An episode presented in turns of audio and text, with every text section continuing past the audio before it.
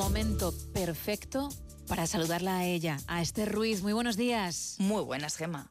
Nada, que volvemos a la primavera en invierno, que tan pronto sacamos las botas como nos quedamos en mangas de camisa. Una locura todo.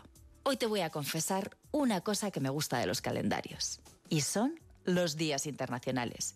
Y es que hay días de todo, más o menos raros, más o menos absurdos, más o menos necesarios, y luego están los bonitos, esos que deberían ser hasta festivo, como el día de ayer, el Día Internacional del Abrazo. Instaurado en los 80 por un psicólogo estadounidense que después de varios estudios concluyó que nos abrazábamos poco y menos en público.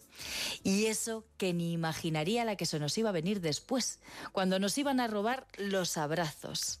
Ya casi no lo recordamos, pero hubo un tiempo en el que un virus nos privó de los abrazos cuando más lo necesitábamos. Incluso nos acostumbramos y después nos abrazábamos con miedo, nos volvimos más tristes, más inseguros. Fíjate, yo que acabo de llegar de un fin de semana inolvidable lleno de abrazos infinitos y de risas. De esas que te quitan la pena, que hacen que olvides hasta por qué estabas triste. Y es que nada reconforta más que un abrazo. No existe palabra en el mundo que alivie y comprenda mejor. Un abrazo de esos que duran, de esos que curan, de esos que por muy mal que estés, te hablan con un ya está, todo pasará. Ese abrazo que das con los ojos cerrados, que te llena el alma, que sientes el alma. Esos abrazos que te arreglan el día, por malo que sea.